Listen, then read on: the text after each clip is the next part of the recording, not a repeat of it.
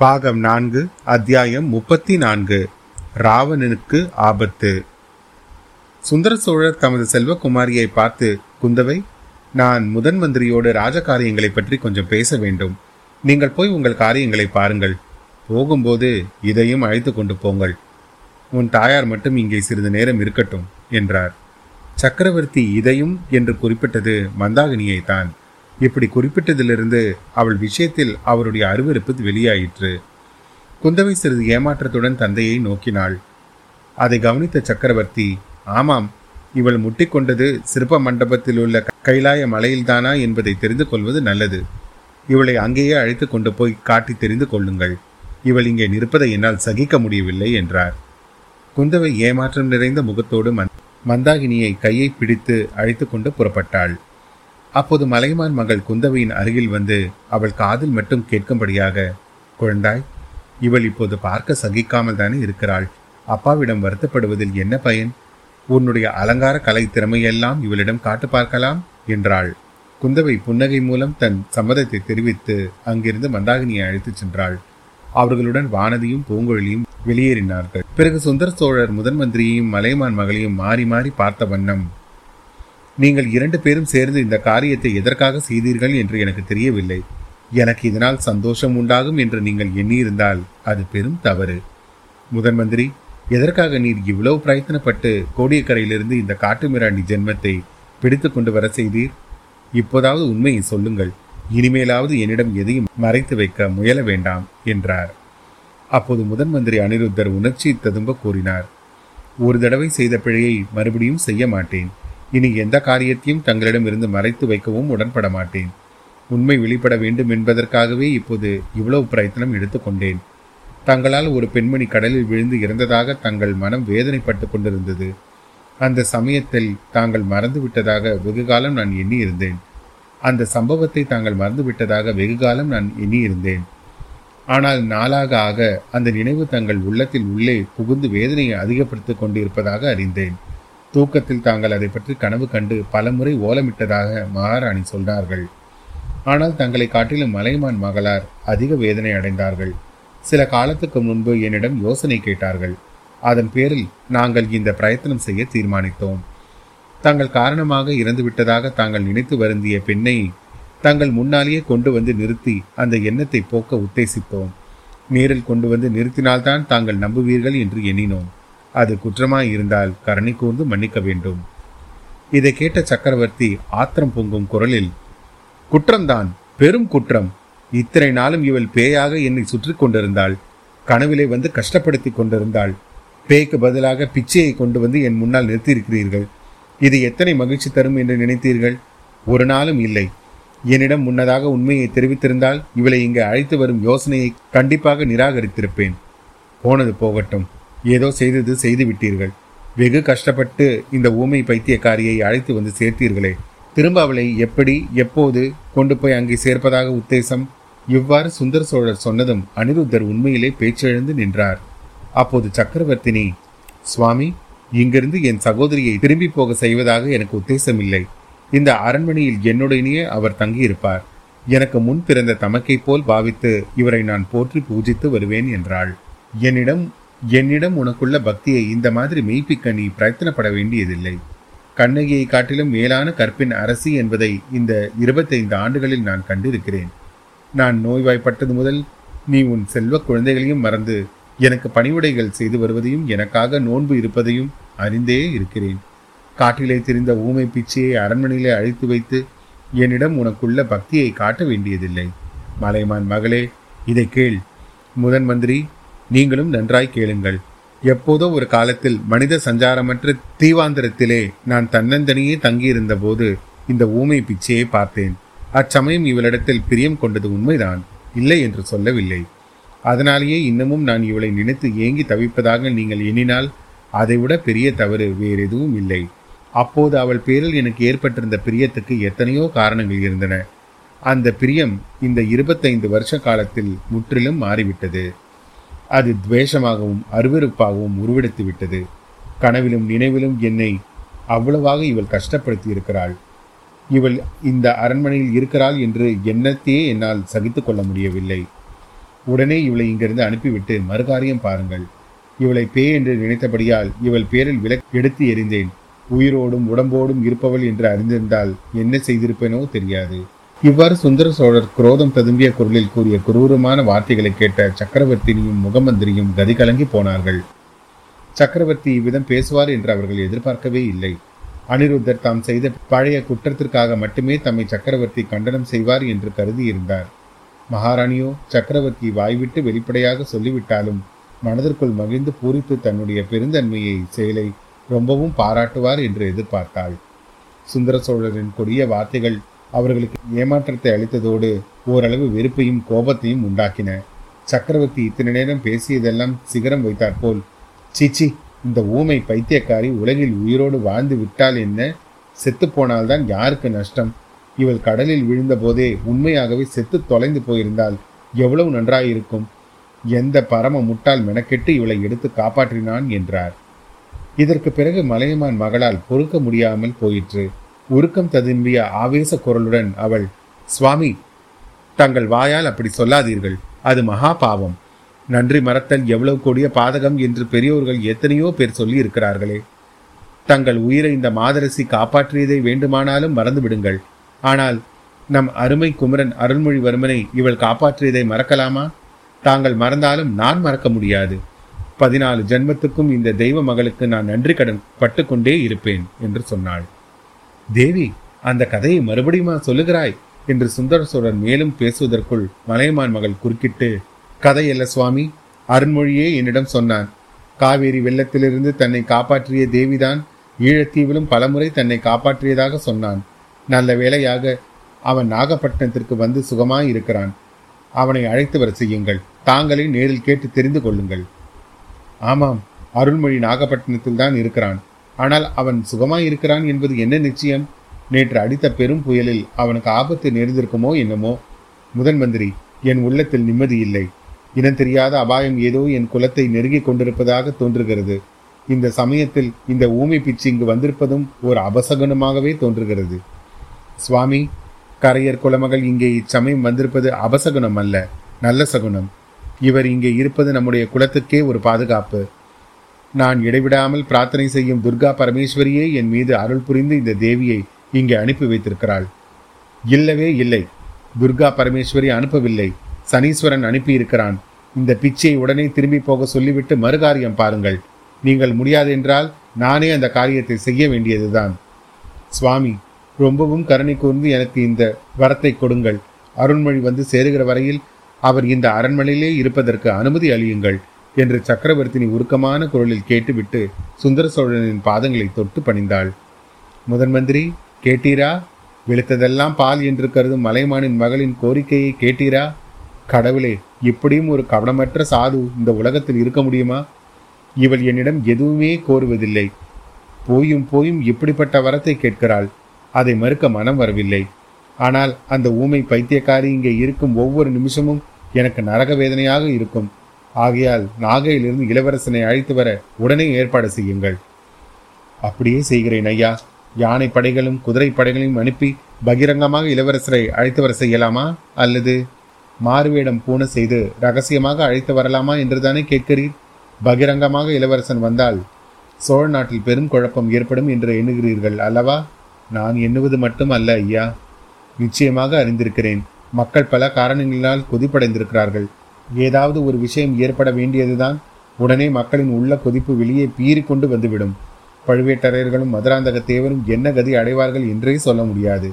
இது என்ன பேச்சு? முதன் மந்திரி குடிமக்கள் அப்படி மூர்க்கத்தனமாக நடந்து கொண்டால் சோழ நாட்டின் வீர சைனியங்கள் எங்கே போயின? சைனியங்களிடையேதான் கொதிப்பு அதிகம் பிரபு. மக்களாவது வெறும் கூச்சல் குழப்பத்துடன் அடங்கி விடுவார்கள்.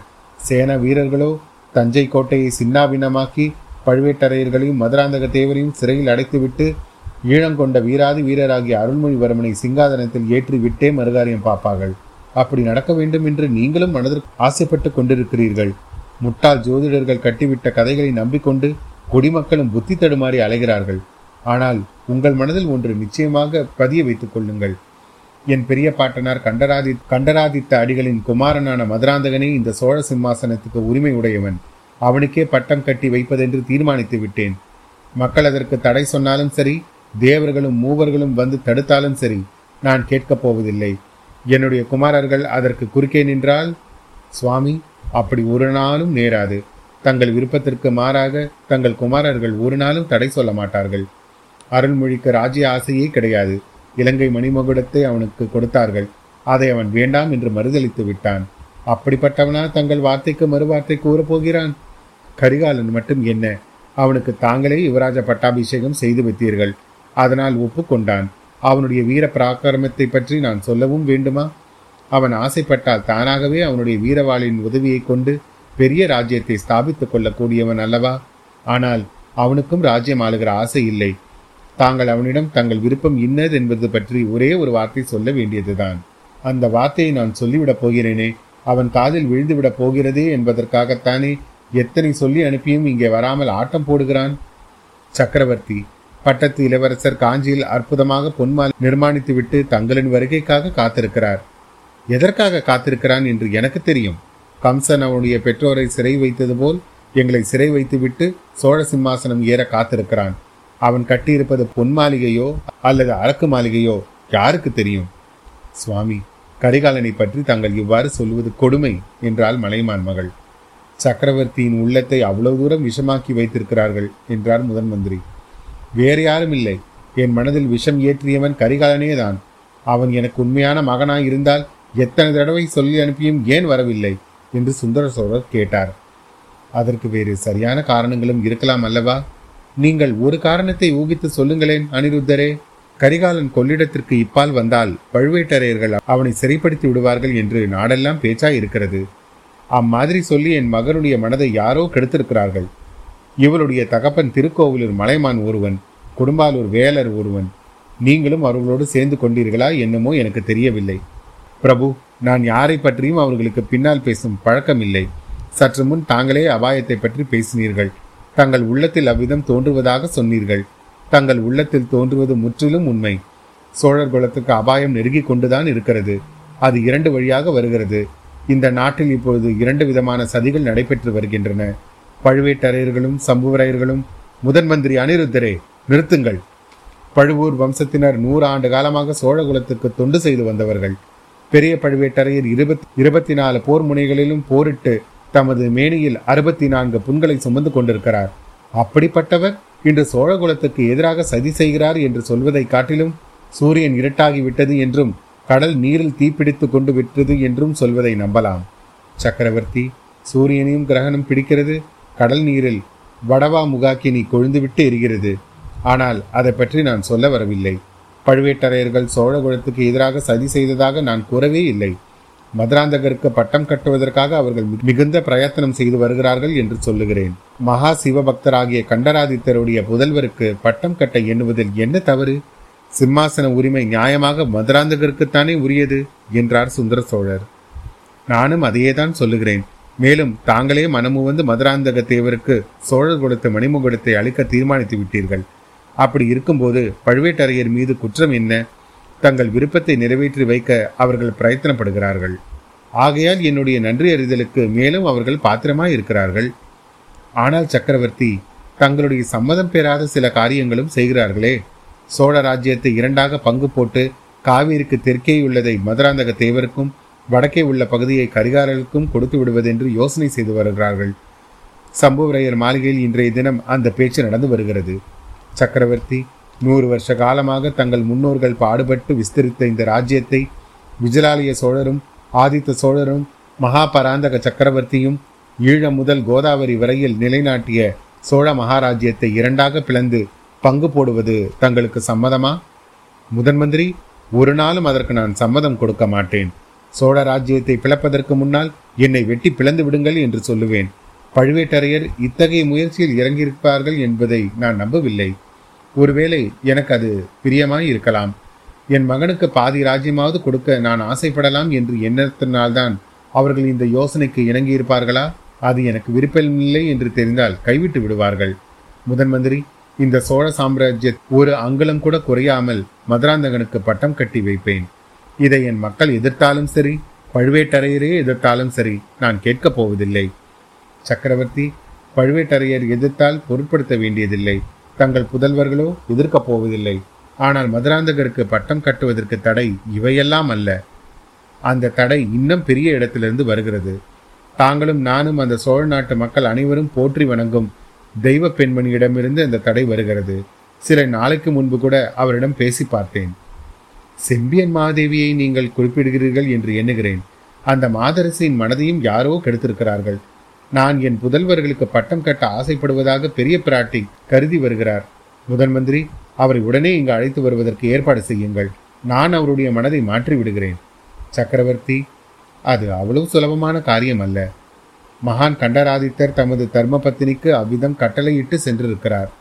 அவருடைய மரண தருவாயில் நான் அவர் அருகில் இருந்தேன்.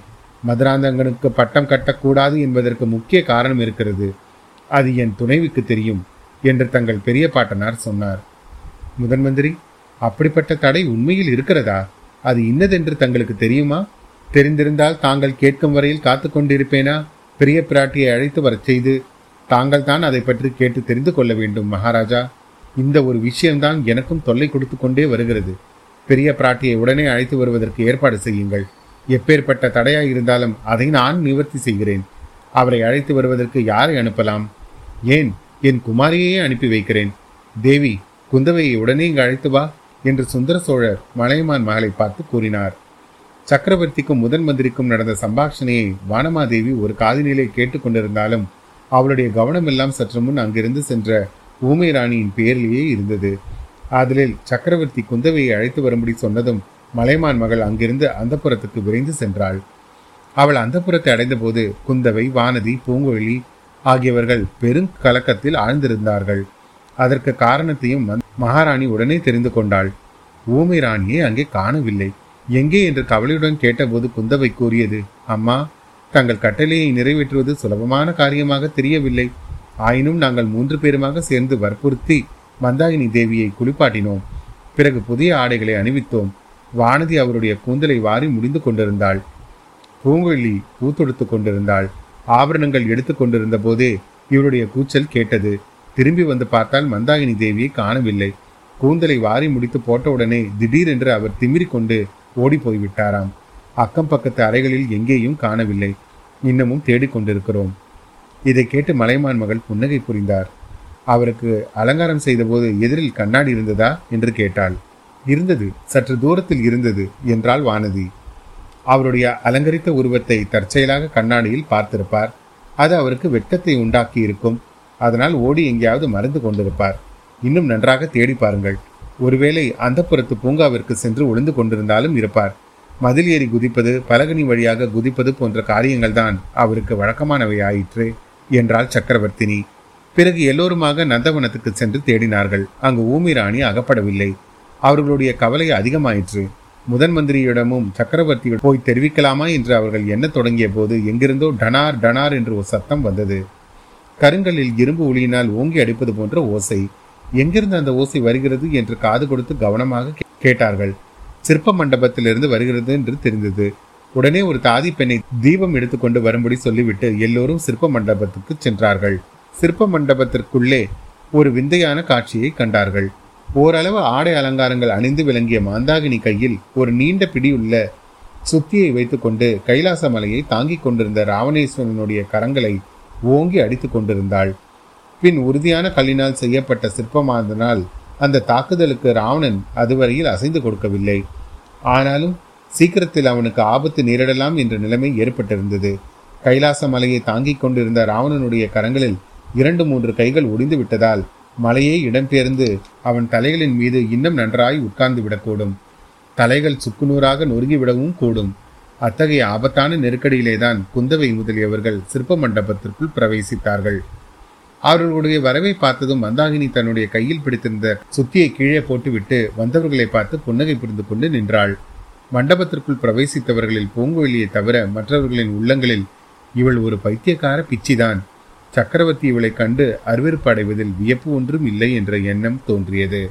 மலைமான் மகள் மற்றவர்களை பார்த்து பெண்களே இதை பற்றி சக்கரவர்த்தி முன்னிலையில் யாரும் பிரஸ்தாபிக்க வேண்டாம் என்று எச்சரிக்கை செய்தாள். அத்தியாயம் முப்பத்தி நான்கு நிறைவுற்றது. மீண்டும் உங்களை அடுத்த அத்தியாயத்தில் சந்திக்கும் வரை உங்களிடமிருந்து விடைபெறுவது உங்கள் அசோக். நன்றி வணக்கம்.